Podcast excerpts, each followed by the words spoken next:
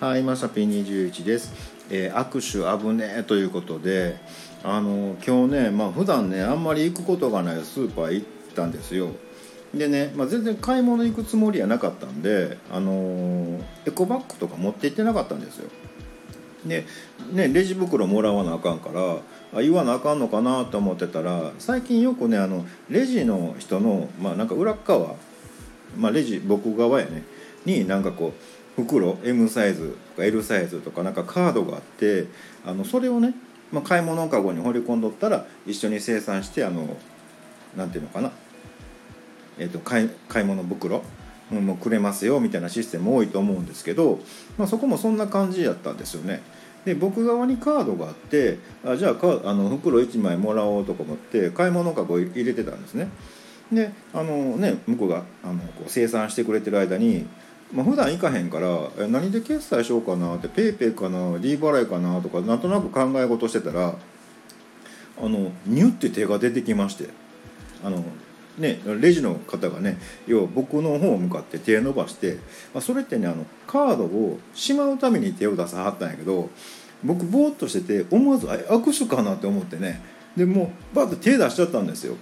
でもうほんまあと数ミリのとこであかんとか思ってあこれちゃうやつや思ってねもうちょっとで手握るとこやってうわ危ねえとか思ってねもうやばいわとか思ってあもうヒヤヒヤするわって思ってました。もうそんなんね、まあそまあ、そこで握手とかしちゃったらねもう絶対僕のファンとか黙ってないじゃないですかそんなんね。ね。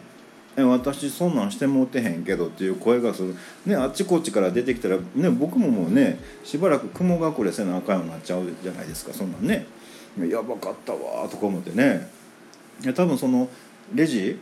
のその方もおばちゃん女性ですけどね、うん、もうそんなもん握手とか間違っててもねそんな僕と握手なんかしてしまった日にはねもうそんなも絶対取材とか受けてしまうわけじゃないですか。そのね女性誌とかからねなんかこうね王子と握手するための夏コーデ2022とかね、うん、なんかね7000とかねうん、なんか今年の流行りはこれだみたいな絶対取材とかされてしまうじゃないですかその方もね。もうだからいやもう危なかったわとか思ってねもうヒヤヒヤもんでした。もう全然関係ないんやけどねあの歩いて帰ってきたんで、まあ、暑いな思ってねあのアイスね食べながらね小学生みたいに帰ってきたんですけど